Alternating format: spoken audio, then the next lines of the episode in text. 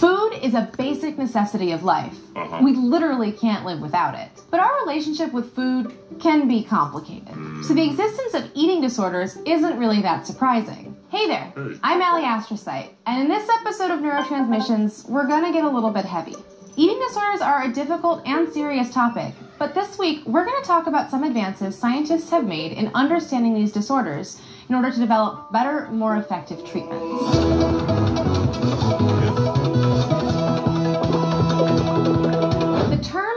Disorder actually covers a broad range of conditions.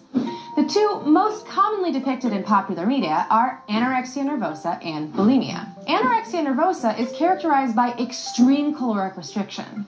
People who suffer from anorexia usually maintain strict control over what they eat, eating only a few hundred calories per day, if they eat anything at all. Because of this, people with anorexia frequently show extreme weight loss. Bulimia usually entails cycles of binging and purging, eating a lot of food, then making themselves vomit, using laxatives, or exercising excessively to purge their bodies of the calories they've just consumed. Bulimia can be harder to see because often people with bulimia maintain a fairly steady weight. These disorders affect mostly young women, but they're becoming more common in men too. And these aren't the only two eating disorders out there. Oh. There's also binge eating disorder, where an individual loses control over their eating and consumes far more calories than recommended in a short period of time. This can lead to obesity and other related health problems, and it doesn't discriminate. Both men and women experience binge eating disorder at about the same rate. Eating disorders are no small problem either. About 30 million people in the United States suffer from an eating disorder. Whoa. That would be like all of Boston, Houston, Chicago, Phoenix, and San Francisco combined. Many people may have the misconception that eating disorders aren't really disorders at all, Oh. that they're really just a reflection of the vanity or greediness of an individual. But in reality, eating disorders are serious psychiatric illnesses recognized by doctors and psychologists. And it turns out there's some pretty interesting neuroscience going on too. One of the things that makes eating disorders so serious is that they're very hard to treat. Up to a third of people who receive treatment for anorexia end up relapsing. And many of those who recover physically still struggle with obsessions about their weight and food intake. A study published in the summer of 2015 found out that part of why recovery is so difficult may be that anorexia and other eating disorders aren't a case of strong willpower or picky eating. Oh. In fact, anorexic behaviors seem to become habits so deeply ingrained that sufferers aren't even aware of their food choices. Huh. This particular study used functional magnetic resonance imaging, or fMRI, which uses blood flow in the brain to help scientists track brain activity changes. 21 patients being treated for anorexia nervosa, along with 21 control participants, were asked to rate food on a scale from 1 to 5, where 1 was unhealthy, 3 was neutral, and 5 was healthy. They were also asked to rate food on a taste scale from 1 to 5. 1 was bad, 3 was neutral, and 5 was good. A food item they had ranked as neutral on both taste and healthiness was randomly selected. And while participants were having their brain scanned in the fMRI, they were asked to make different food choices between the neutral item and the other foods they had previously ranked. What the scientists found was that individuals with anorexia had a lot more activity than controls in a brain region called the dorsal striatum when they were making decisions about which food they wanted to eat. The dorsal striatum is a region that's associated with reinforcement learning, basically habit formation, and decision making. These results indicated to the scientists that it wasn't so much that the women with anorexia were choosing not to eat or choosing to only eat super healthy food, but rather that they were unconsciously slipping back into a deeply ingrained habit. So, it might be that treating eating disorders successfully requires more of a habit breaking approach, like we use with substance abuse rather than simply telling sufferers to stop acting that way. There's also evidence that other brain regions show different patterns of activity in patients recovering from anorexia in a region called the insula. The insula is a part of the cortex that helps the brain identify what it's tasting. Along with other brain regions, like the amygdala and the orbitofrontal cortex, the insula helps us identify what tastes we like and don't like. More activity is seen in these regions when we're hungry and less when we're full. These brain areas, along with the ventral striatum, help determine how motivated we are by food. When individuals with normal eating patterns are given a sweet tasting stimulus during brain imaging, there's a lot of activity seen in the insula. The more they report liking sugar, the more activity in the insula. On the other hand, patients who are recovering from anorexia show lower levels of activity in the insula, which might indicate that they find the sugary taste less pleasurable than their control counterparts. These individuals appear to actually experience taste differently, even after recovery. Hmm. Scientists interpret this as indicating that people who suffer from anorexia are less driven by hunger and appetite signals than usual. And with less motivation to eat, it may be easier for these individuals to drive themselves to the edge of starvation. Researchers are still working to understand the neuroscience of eating disorders and are currently limited by available scientific techniques to help them break down the biology of the brain. But these results are helping doctors and psychologists determine their approach to treatment. For example, since anorexia seems to be connected to ingrained habits, Doctors now recommend that patients in recovery try eating in new places to help break the habits formed by disordered eating. And hopefully, as scientists continue to develop new techniques, we can continue to develop new treatments. In the meantime, there are a lot of resources out there to help individuals with disordered eating recover. If you or someone you know is struggling with an eating disorder, please check out the resources we've listed in the description below. Thanks so much for watching this week's episode of Neurotransmissions. If you enjoyed it, hit subscribe to become a Brainiac. All right, you guys can go check out this wonderful, wonderful um, young lady's uh, YouTube channel. It's called Neurotransmissions. And this is very important for us to kind of understand the neuroscience, right? Uh, how your brain activity works when it comes to eating disorders. Um, I know, especially in America, we're kind of used to going to the opposite uh, extreme of the spectrum, right? So you have like obesity, and then you'll also have like um, eating disorders, or like what they not call skinny, but like unhealthy weight, um, as far as being um, just not weighing enough.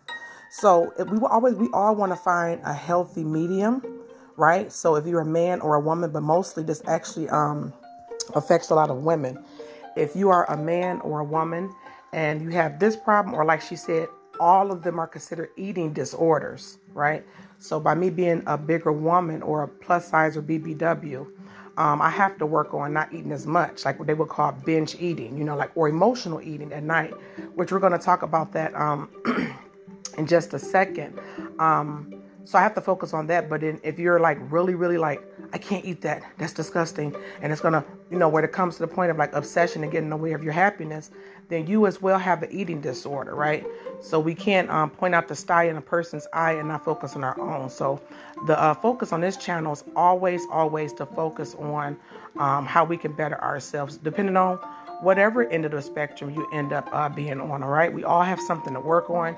You guys be encouraged. If there's anything that you need to, as far as reach out on, I am not a, a doctor or a therapist or anything like that.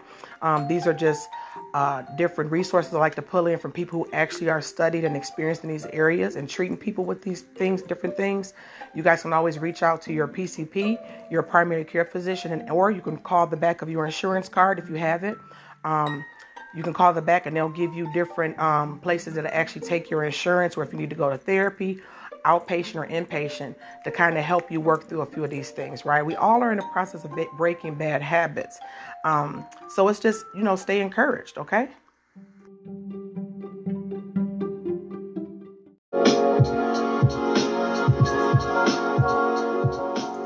Hi, my name is Mary Conkright, and I'm one of the nurse practitioners at the Children's Hospital of Richmond Pediatric Endocrinology Clinic, and the Healthy Lifestyle Center.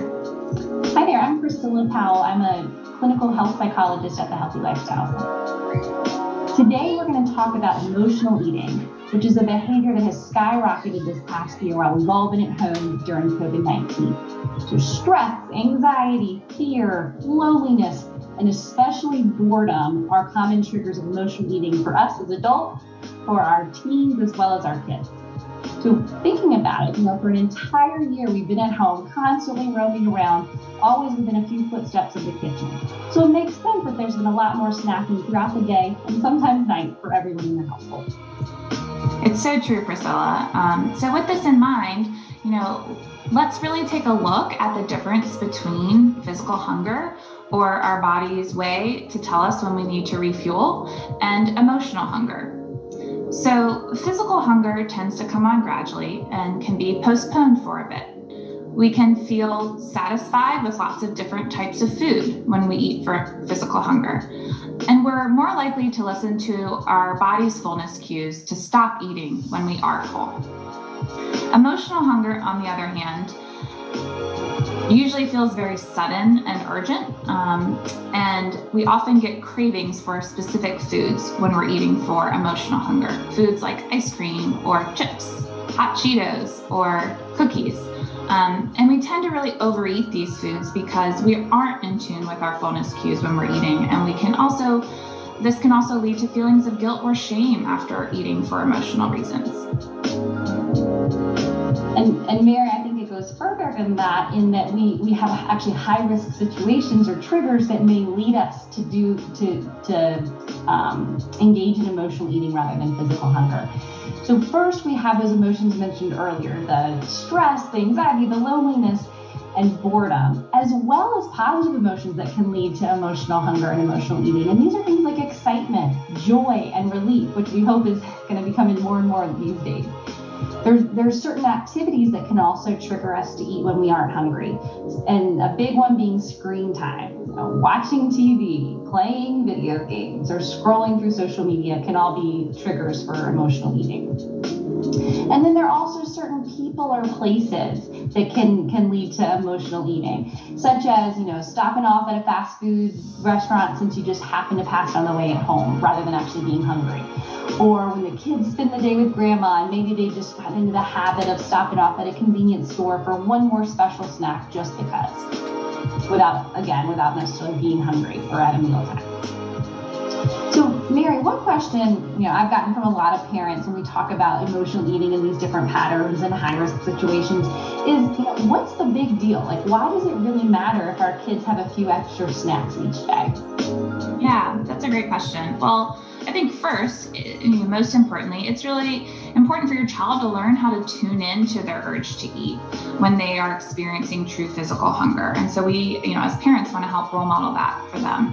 Um, in addition, the foods people typically eat when they're eating for emotional hunger are usually not as nutritious, right? They're usually higher in, you know, calories, sugar, or fat, which really will not provide the fuel your child needs and also can lead to weight gain. So, you know, now that we've talked about the difference between physical hunger and emotional hunger, as well as high risk eating situations, um, the next step is to think about how to really set yourself and your family up for success to prevent or reroute these patterns of emotional eating. So, really, the first step is eating meals and snacks on a regular schedule. Um, this will really help you stay on track without getting too hungry and then risking overeating. Um, it may also help you become more aware of when you have an urge to eat at a time that is not a regular meal time. So that can also help clue you in that this is not physical hunger. Um, so how do how do we do this? You know, how do we really set the home environment up for success? You know, having healthy snacks around um, for times when emotional eating may occur. So consider having healthy snacks like fruits or vegetables, whole grain snacks versus less healthy foods or um, kind of the, the junky snacks like candy or refined sugar, chips, and things like that. I think step two, what comes next is really checking in with yourself as the parent or the caregiver, and then modeling this process for your kids. To really, you know, take a moment to look at what's going on in your body and in your brain. And before you eat, ask yourself questions like, what am I feeling right now? Is it physical hunger or is it something else? Am I stressed? Am I bored? Am I lonely? Am I anxious? Am I happy? Am I joyful? Know, simply pausing and evaluating the situation can help you understand what's leading you to make certain food choices and eating behaviors. And then it may help you prevent these behaviors in the future. I think that that was so great. Um, that was from VCU Health.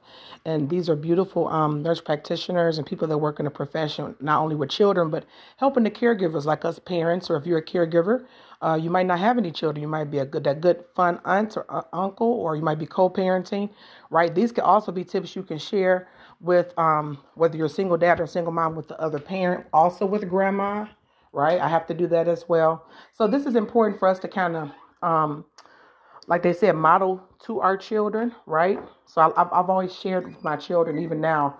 I've been on low sodium for probably about two months, maybe a little bit longer than that um, to get uh, blood pressure and stuff like that under control, which is under control. Um, thank thank God, right? Thank God. But I'm very grateful. Without medication, um, just with herbs and taking vitamins and literally cutting that sodium down, right? There's a lot of hidden sodium and stuff that I thought I knew, but I didn't know. So this is why I think it's important to always remain humble, remain teachable, because when you think you know everything, no one can tell you anything, right? And so we don't never want to come to the point where we're like spouting off information um, in a um, very visceral and venomous way to try to shame people. This is not to shame, like, oh my God, you're emotionally eating, or oh, overweight, or oh, you're too skinny, right? We don't want to do that because um, basically those people are very similar, right? Um, so you always want to kind of, you know, just put the information out there, um, give the people the facts, back it up with the science, right? And then you want to have the empathy link to say, hey, I understand, even with your children. I have um, different extremes in my home as well, right? we all know that children, different children need different things from their parents, and that, that's hard to balance in itself, right? That takes a lot of humility, a lot of teachableness, and maybe getting it wrong sometimes. And then you can even apologize to your children and say, hey, we're going to do this now, right? It's okay to change. It's okay to be flexible, right? And it's okay to be adaptable. So I have some children, especially one in particular, um, actually two, they love to raid the refrigerator. Like when I'm asleep, I'm knocked out. They raid, they raid in the refrigerator, and you'll find like bologna here, and you know, you'll find chips there. Then I have two other children, right? I have a lot of kids. Two other children where I have to kind of like make them eat. So I actually see these two different extremes in my children. And then I've even seen the one extreme in myself with the emotional eating. A lot of times, being a single parent, we do not have the other parent there, whatever your circumstance. Um, when people say here single parent, they think like statistic or like in a negative stereotype of Shaquisha or or if you're another race, trailer park trash Sally, right? Like you just opening your legs up, having kids with everybody. No, it could be different situations. You could have had a, a, relationship that didn't work out. You could have been married to someone, you guys got divorced, whatever. It could have been a one night stand and you had a baby and that baby is your blessing. But what I'm saying is, as single parents, because I have empathy for all situations, even though I don't understand all situations, you know. Um, so being a single parent, we don't have another person to kind of lean on or speak to in that matter, or to pour to the children in the same way, right? Well, in a different way, but you know what I mean, as far as like having something else to offer. So we kind of contend to do the um, emotional eating, right? Like I love how that nurse practitioner said you can start talking to your children about this, right? What type of hunger is this? Because you could be hungry for something that's not necessarily food, right? So as a single parent, if I'm sitting there in the bed at night, okay, which I love to eat at night, um, and I'm eating snacks, and I'm just like, oh my god, I'm just I need something sweet, or I need some uh, something salty, or um, I need something that also could be um, physiological as well. So you want to check with your doctor about that. Like, why am I craving these things, right? Or your body is addicted to those substances. Um, or I just, um, I need to get a cereal bar or a granola, you know, whatever you like to eat, right? Um, you have to ask, I ask myself, like, why am I doing this? And the majority of it with me personally, just to be candid and to be transparent is horniness. Like, I don't have a partner there. Because normally when I was in a relationship, I was having a lot of sex at night, like a lot other than if they were working. And then as soon as they got off, I was like, let's let's get it on. Let's get it on. Okay. So some parents actually gain weight as a single parent, right? You might eat more, and then you have to deal with all of the things dealing with the children, with the school, with their personality, with trying to show them things, different things, their own uh, building their confidence and things they're struggling with. You're doing that basically by yourself, unless you have a very good support system, which most single parents really don't. You know, not that we're ungrateful, it's just it's just the truth, and it's not to make a victim out of ourselves because we all made our decisions, right? Some parents may make the decision to co- to um, co-parent, um, you know, in a healthy manner where both of the parents is helping. But if they don't, the parent that's raising the children, all of the stuff falls on them. That's your decision you made, right?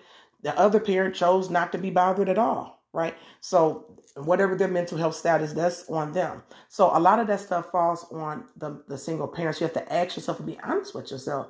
And so what I've been doing is, um, like last night, I ate a salad a big salad. And now you got to be careful with the salad dressing because remember low sodium.